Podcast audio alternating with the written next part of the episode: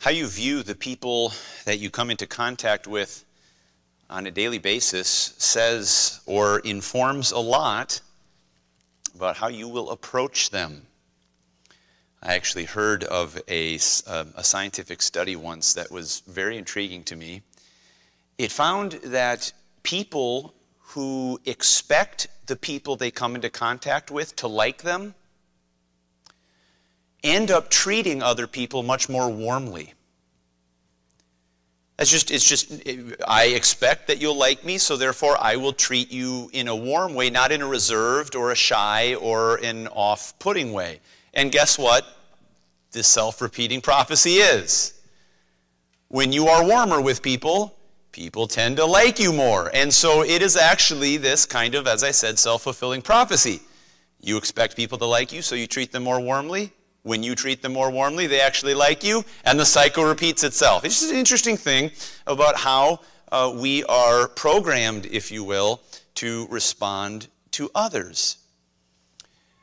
I also want to point out that the way you treat someone who is unfamiliar or potentially inaccessible has everything to do with your view of who that person is. I'll give you an example. This last week, I was appearing in front of a judge in a place called Delaware.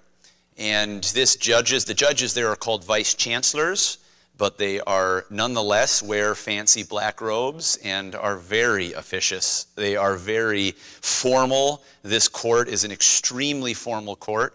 We, we learned that um, any presenting attorney there it's an unwritten rule they're expected to wear only a, a, a white shirt. No blue shirts, no pink shirts, none of that nonsense. White shirts. I mean, we're talking totally buttoned up. So, this vice chancellor we've appeared in front of before, we don't know him extremely well. And it's always a little bit nervous around a judge you don't know. Well, on the other side of the courtroom was a judge who, uh, a lawyer who had appeared in front of this judge a lot and was a buddy of his. Guess how he was able to relate to the judge? Slightly different than I would feel from Minnesota dealing with this judge. They just had a natural rapport. Jokes were cracked, laughter was exchanged. Why? Because he knew him. Simple point. How you know someone affects how you relate to them and how you approach to them. And now I want to talk about God. A.W. Tozer wrote this What comes into our minds when we think about God is the most important thing about us.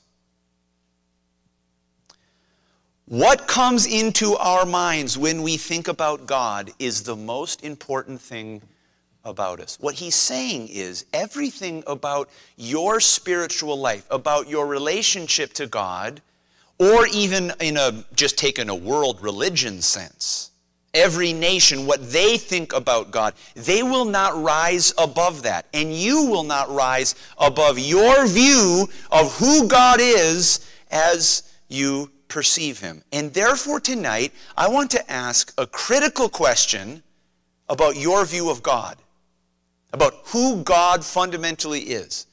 And I often know that sometimes you children think that perhaps I'm speaking to your parents, but tonight I'm speaking to you too. What do you think of when you think of God? This is an important question because think of the ways that our culture thinks about God. Think about the ways we speak about Him. Have you ever heard someone refer to Him as the big guy upstairs? What do we think of when God to us is the big guy upstairs? What about when we think of God as he is sometimes depicted in cartoons of the kind of elderly gentleman with the big long white beard, the kind of general genial happy disposition? What do we think of if that's the picture of God that comes into our mind? We need to make sure that what we think about God is not culturally informed, but is biblically informed. That we are thinking about God the way He has told us or invited us to think about Him in the context of His Word.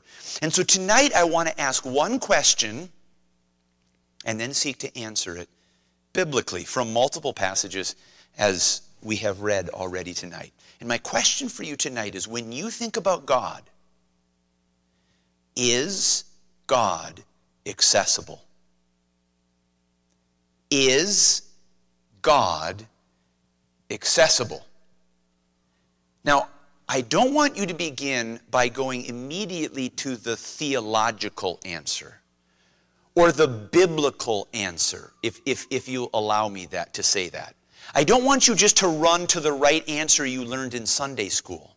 Like, oh, yeah, God, of course, of course He's accessible. We can come to Him. No, I want you to know about the way you relate to Him. You think about Him. You talk to Him during the day. Is God accessible? And we're going to do that by looking first at the example of the Old Testament that is provided for us in Exodus chapter 19 and Exodus 20. The title of the message tonight is simply that Is God accessible? Is God accessible? That does, simply means can we access Him? Can we come before Him? And I want to start with the first point tonight that I'm going to call God at Sinai. God at Sinai. Because there's a couple interesting things that we should note about God at Sinai that at least will cause us to wrestle with some concepts. Can we just introduce this point by saying, God doesn't really appear very accessible at Sinai, does he? He doesn't appear very inviting, does he? Let's get into it and see if we can understand what I mean. Start with me in verse 16, will you? The children of Israel, chapter 19 of Exodus, are now at Mount Sinai in the wilderness. God calls them to come and assemble together around the mountain. He has a message for them. He is going to descend and appear to them, and He's going to communicate to them personally, not through a mediator, his mediator Moses, but through himself. And notice what it says in verse 16. And it came to pass on the third day in the morning that there were thunders and lightnings and a thick cloud upon the mount, and the voice of the trumpet exceeding loud, so that all the people that was in the camp trembled. And Moses brought forth the people out of the camp to meet with God. You can just imagine this massive host of people coming out, surrounding the mountain. They stood at the nether part of the mount, and Mount Sinai was altogether on a smoke. It was smoking. Have you ever seen those uh, videos of volcanoes, active volcanoes? The incredible power of fire, of lava inside, billowing up smoke. I mean, can you imagine the most terrifying sight that you have ever witnessed? Now multiplied by 10 at least. And this entire mountain is smoking, it is thundering, it is lightning. And one thing that maybe you hadn't thought of before the voice of the trumpet exceeding loud.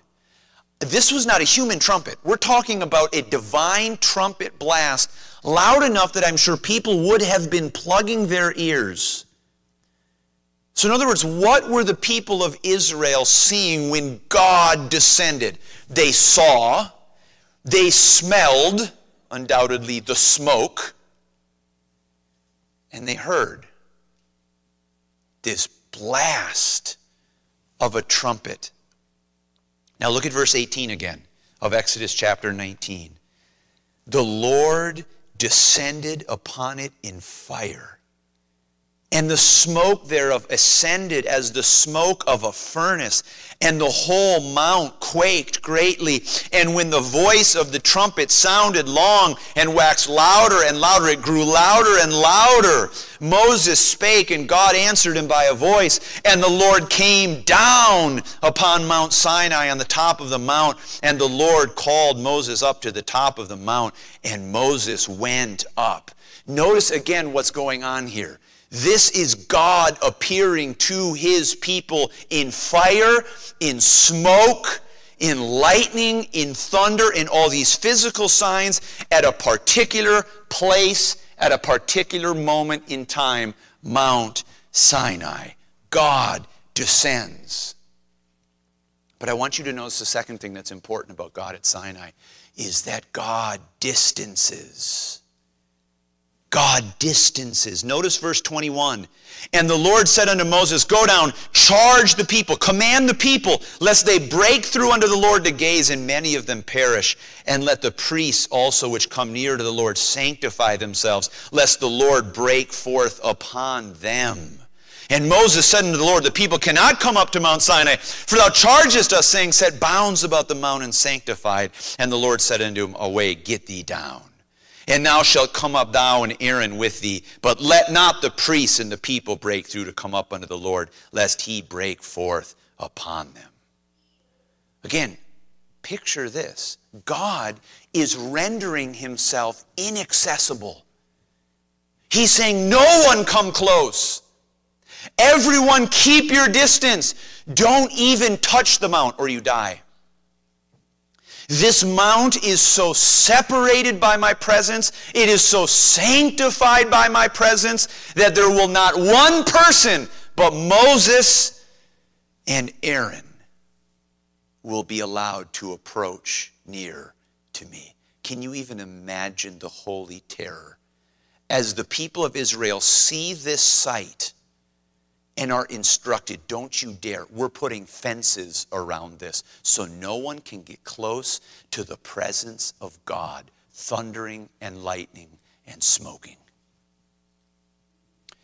God descends, God distances, and notice third, the people draw back.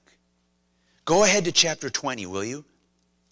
And let's look at verse 18. After God has given the Ten Commandments, Look at verse number 18. And all the people saw the thunderings and the lightnings and the noise of the trumpet and the mountain smoking. And when the people saw it, they removed. They backed up and they stood afar off. Listen to this, verse 19. And they said unto Moses, Speak thou with us, and we will hear, but let not God speak with us, lest we die. What did they perceive? They perceived that not only was God inaccessible to them, he was a danger to them.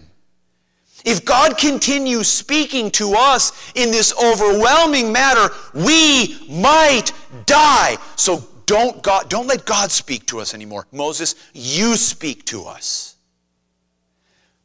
Now, I want you to notice here this is a response of terror. It is a response of overwhelming fear and trembling at the presence of a holy God. And then notice here what Moses says in verse 20 Fear not. Oh, that's the good comfort, isn't it? Hey, guys, don't be afraid here. Nothing to see here. For God is come to prove you, to test you, and that his fear may be before your faces, that ye sin not. Do you know there are two kinds of fear in this verse?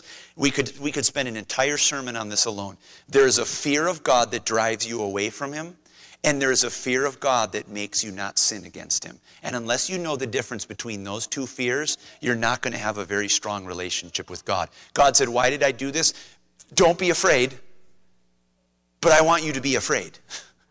I want your fear to be, my fear to be before your faces. Think about that a little bit in your own life. Verse 21 And the people stood afar off, and Moses drew near under the thick darkness where God was. Again, is God accessible at Sinai? No. Is God dangerous at Sinai? Yes. Okay. So let's deal with that. Let's grapple with that for just a moment. How does that relate to you? Is God accessible to you? Is he dangerous to you? Only Moses was the one who could go to the thick darkness, the separating darkness where God was in his holy presence. This is God at Sinai, and it was terrifying to the people who saw it for the first time.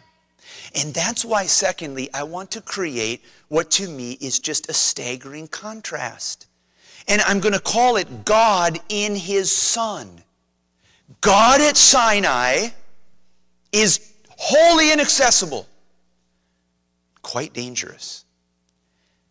Who is God in His Son? Let's go through those th- three same ideas that we talked about before. God descends. How did He descend on Sinai? Thunder, lightning, smoke, a loud trumpet.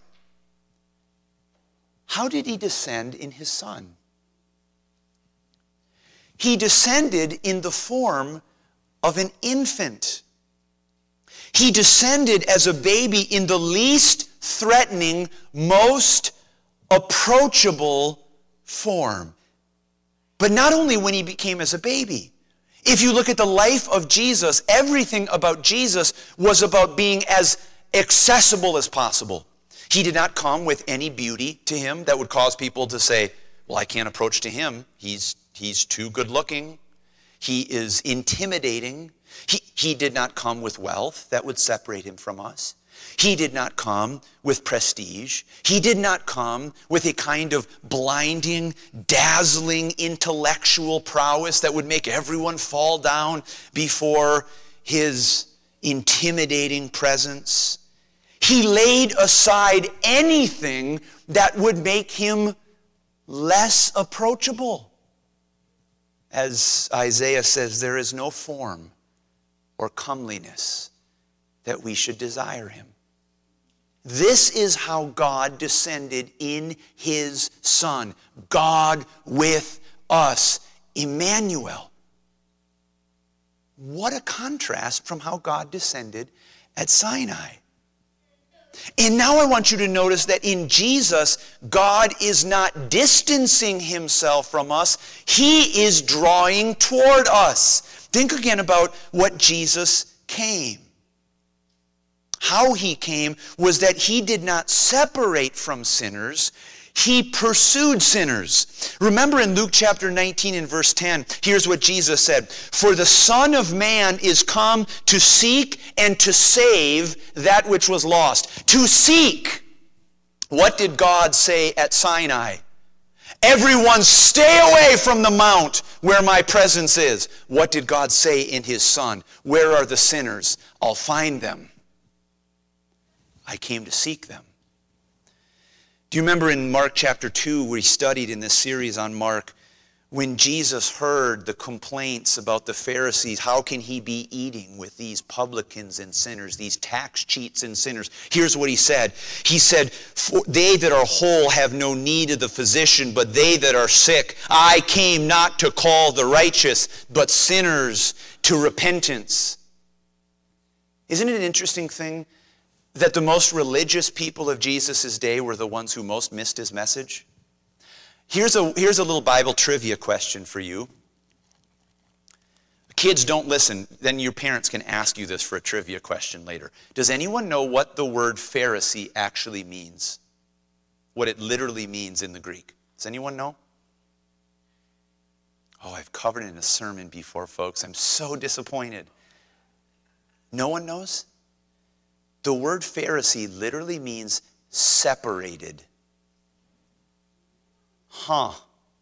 Doesn't that explain so much about what the Pharisees actually were? I am separated from the rest of you sinners. I am set apart in my holiness toward God. I am the party of the separatist ones. And Jesus came to earth to seek and to save sinners, and it went. They rejected him because he wasn't separatist like they were. You see, friends, your view of God matters a lot. Your view of God matters an awful lot to the way you relate to other people in the way that Jesus did. Now, so God not only descends in a completely different way than he did on Sinai, not only does he draw toward people in a completely different way than he distanced at Sinai. But interestingly, not, at Sinai, the people drew back. And in Jesus, they are invited to what? Draw near. Think about what Jesus said in Matthew 11 and verse 28 Come unto me, all ye that labor and are heavy laden, and I will give you rest. Take my yoke upon you and learn of me, for I am meek and lowly in heart, and ye shall find rest unto your souls. For my yoke is easy and my burden is light. Come! God at Sinai says, Stay away, and the people draw back. And in Jesus, the Son of God, he says, Come unto me. And don't, don't, don't, get, don't miss this. This is not Jesus just speaking about himself as Emmanuel, God with us. Think about how God presented his Father to us. Remember in the Sermon on the Mount, he said, Ask, and ye shall receive. Seek, and ye shall find. Knock, and the door shall be open unto you. Why? Because your heavenly Father is like even a bad father among you. If you all, just being a normal earthly father, give good gifts to people, how much more will your Father give to you when you come to Him? He said, Oh, you're worrying? You're worrying about your clothing? You're worrying about your food? Don't you know that your Father in heaven knows you have need of all those things before you even ask Him? What is he saying? Your Father up there is a Father who delights for you to draw near to Him, to approach Him. Huh. So, what does it mean that God at Sinai descended in a totally inaccessible way? Distanced himself in a totally inaccessible way, causing the people to draw back in terror and in fear. And now in his Son, God descends in the most approachable of forms. He draws in the most accessible of ways, causing men and women to draw near to him, as Hebrews puts it, in a true heart with full assurance of faith. You say, what's the difference? The third point that I want to talk about tonight is God in you. God at Sinai God in His Son, and now God in you. Friend, is God accessible? How do you relate to God? How do you think of God? Do you know there's a couple there's a couple things that we could say about this. How do we explain this contrast? First question we need to answer, has God changed? Do you know friends there would be people today who would say, "Yes, he has." God is different today than he was in that old stern Old Testament period. Oh, he changed at the cross. He's a really nice guy now. Do you know, friends, that runs smack dab into the teaching of the, of the New Testament. James 1, verse 17 says this Every good gift and every perfect gift is from above and cometh down from the Father of lights, with whom is no variableness. There's no variation in him and there is no shadow of turning in God. God doesn't change. He's the same God he was at Mount Sinai. Not only that, if you're thinking about the, the inaccessibility of God in his divine essence, think about 1 Timothy 6 and verse 16. Speaking of God, Paul says, Who only hath immortality, dwelling in the light which no man can approach unto do you know to this day, God in his essence is in a light that none of us could approach unto and that we would fall down if we were to see it with these eyes like a dead man? That is our God. He is the same God that he was at Sinai. Okay, so if God hasn't changed, we should ask, what else hasn't changed? And here's what hasn't changed what hasn't changed is God's view of sin. That's what hasn't changed.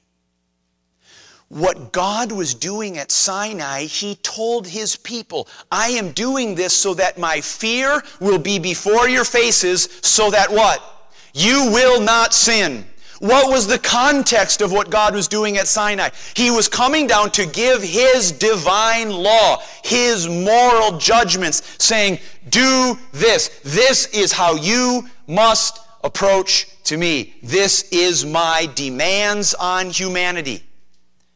And in God's holiness, in His purity, this blinding, inaccessible nature of God was revealed to his people, causing them to tremble and to draw back in light of the holiness of God. And friends, that part of God has not changed. He is just as set against your sin as he was back then.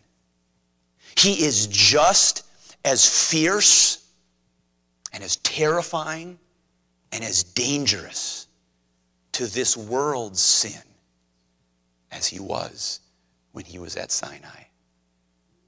And friend, if we could see, if we could see how God would descend, if he were to come down once again like he did on Sinai and address the sin of our country alone, address the sin of our lives alone, we would see that our God has not changed. You think of Isaiah chapter 6 when Isaiah was confronted with the holiness of God and the temple was shaking and filled with smoke and those the seraphims were chanting holy holy holy is the Lord God almighty. The earth is full of his glory. And what it, what was Isaiah confronted with? His own sin. He said woe is me for I am undone because I am a man of unclean lips and I dwell in the midst of a people of of unclean lips, for mine eyes have seen the King, the Lord of hosts. That God is the same God that you worship today. And can I say, in that sense, he is every bit as inaccessible in that sense as he was at Mount Sinai. What I say to you tonight, friends, is that in this world in which sometimes we have, we allow this kind of kind, elderly grandpa figure to stand in for God. He's like your grandpa who always gives you treats and warm cookies and milk, and he is just the most approachable, nice guy. Friend, that's not how the Bible speaks of God in His holiness and in His settled opposition to sin, and we shouldn't think anything different.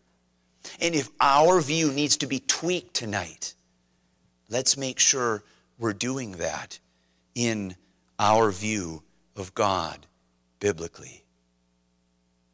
And this is why I want to turn to Exodus chapter 12. Because as we close tonight, I think it's important for us to bring in this Old Testament view of God at Sinai and combine it with a New Testament view of who God is in His Son. And I think we're going to see something really special and I hope really encouraging to you. Let's start in verse number 18. The entire book of Hebrews is encouraging these Hebrew Christians to continue on in their faith. And he says to them, by way of, yes, warning, but also encouragement, he says, For ye are not come unto the mount that might be touched. What mount is he referring to? Mount Sinai, the one we were just looking at. You are not come unto the mount that might be touched, and that burned with fire, nor unto blackness and darkness and tempest, and the sound of a trumpet, and the voice of words. That's exactly what we were just looking at in Exodus 19 and 20. Which voice they that heard entreated that the word should not be spoken to them anymore. For they could not endure that which was commanded. And if so much as a beast touch the mountain, it shall be stoned or thrust through with a dart. And so terrible was the sight that Moses said, I exceedingly fear and quake. Even Moses was confronted with the terror of God. But look at verse 22.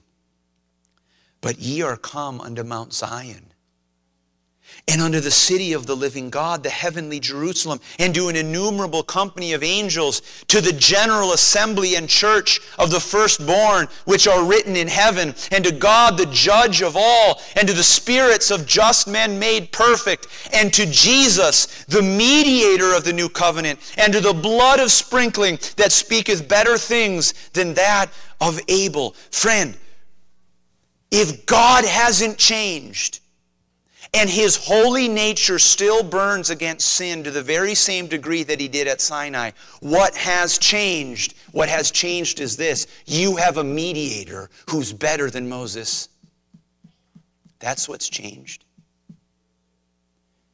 You have come to Mount Zion, as he says, to Jesus, the mediator of the new covenant, not the old covenant that was given at Sinai, the new covenant that we will celebrate tonight in communion, in the Lord's Supper, that was inaugurated in his body and in his blood. You have one who has gone between you and a holy God, and in him you are invited. The door's open. Come in. Did you ever consider the fact, friend, that when Jesus died on that cross, darkness came over the world at the third hour? I'm sorry, at the ninth hour, was it? What a remarkable thing. When the sixth hour was come, there was darkness, Mark 15 says, over the whole land until the ninth hour. Do you remember where God and His presence was at Sinai? It was in the thick darkness and thick darkness came over all the land as God descended in his perfect holiness to exercise the horrors of Mount Sinai on his innocent son. What was happening in that darkness, the darkness of those three hours, was that God's holiness meted out true justice against his innocent sacrifice, his son. The mountain of his holy demands have now been summited, have now been crested by his son, Jesus Christ. And as a result, that Mount Sinai, if you will, has been cleared away. The legal demands of God given in the Ten Commandments have now been fulfilled. God has not changed, but his demands for humanity have been satisfied by his Son. Friends, what does it do to you in your love for Jesus when you realize that on that cross, he drew back, if you will, or God more accurately drew back from him. And he cried, My God, my God, why have you forsaken me? Because Jesus experienced the holiness of God like the holiness of God was revealed at Mount Sinai. And he did it for you. That is the gospel and now we have a mediator who goes between us and a holy God. And look at what Hebrews 12 says about him. He is the mediator of the new covenant, but also we come to the blood of sprinkling that speaks better things than that of Abel. You say, what is he talking about there?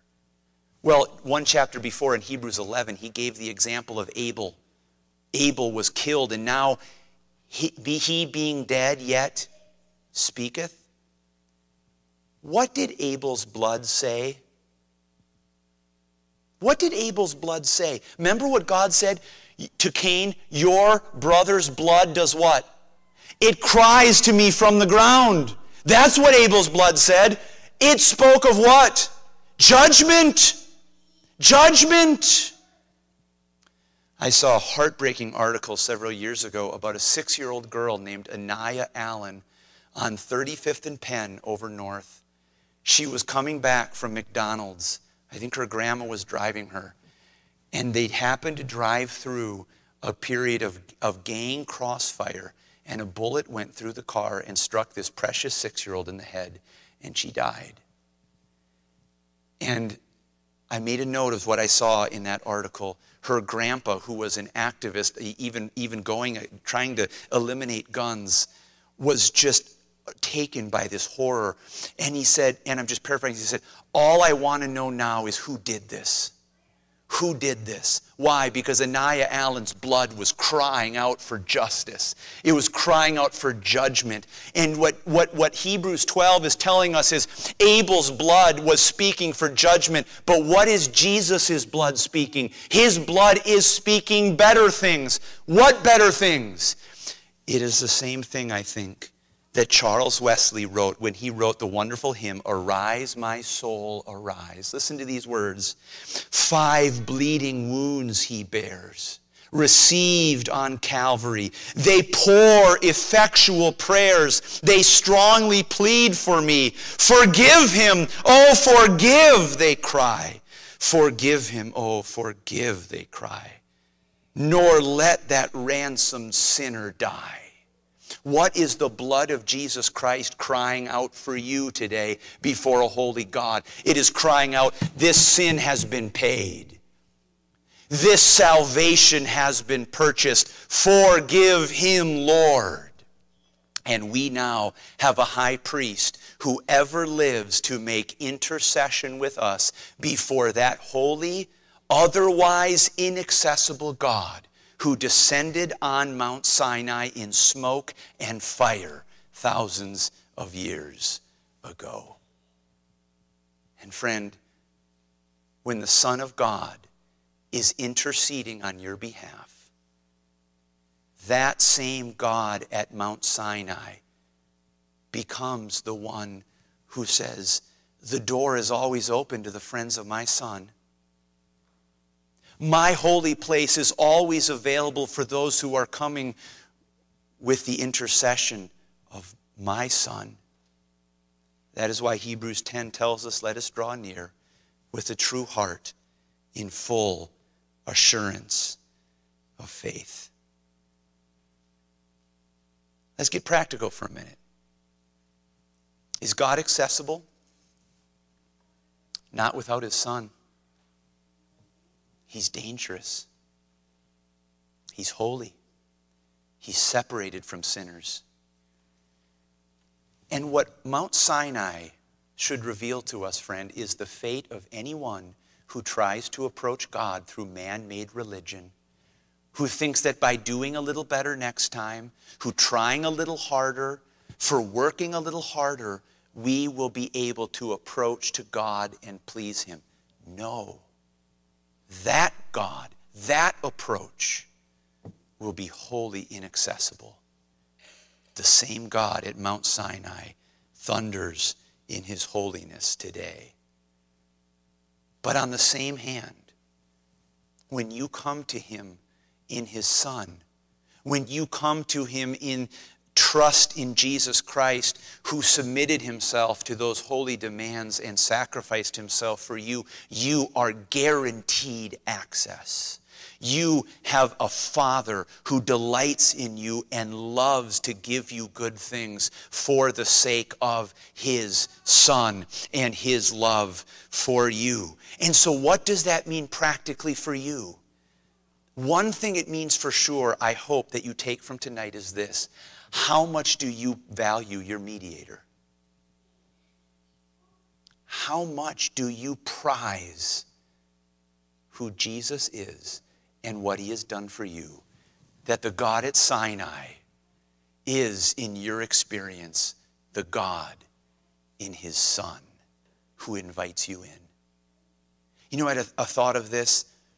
If you were to go downtown one evening, the building that I usually work in is lit up orange in the sky. It's a very tall, imposing, intimidating biz, um, building. If you were to walk up at night, you'd, you'd rattle the door. You'd never be able to get in. There would be a security guard standing there glowering at you through the window. What do you want? Get away from here. The whole building is wholly inaccessible. Unless you're me. Or John, too. John. And then in that case, guess what? I have an ID card. And I can walk up there at any time of day or night And I just give it a little beep right there at the light, and the door opens, and I walk in. And I go through the revolving doors and I wave at the security guard, "Hey there, buddy, how you doing? Good to see you." And suddenly the building is accessible to me. I can go freely. Why? Because I have the card. Because I have the access card. And what I want each of you to think about tonight is that from the moment you leave here and from the moment you wake up tomorrow morning and every single day this week, if you are in Jesus Christ, you have the access card. So use it. So come to Him tomorrow morning not like he's the God at Sinai from whom you're separated by your sin. Oh, you still are a sinner, and I am too, but I have the access card to him. And so, what I do is, when I get down on my knees in the morning, I better swipe the access card. I better bow my knee before him and say, God, I'm a sinner, but I'm coming to you on the ground of your Son who died for me, and therefore I come boldly into your presence this morning and know that you are hearing me. I'm ready to have fellowship with you. Friends, let's not have a Mount Sinai view when we're in Christ. God is not the one thundering and smoking and keeping you away from his presence. He's the one, if you are in his Son, who's welcoming you and inviting you in because his perfect Son is inter, uh, interceding always for you. Ephesians 2:18 says this, "For through him we both have access by one spirit unto the Father." Is God accessible? Oh, at Sinai he's not. But in his son he is. And now I hope that this week in very practical ways you will take advantage of the access that you have and go boldly to spend time with Him.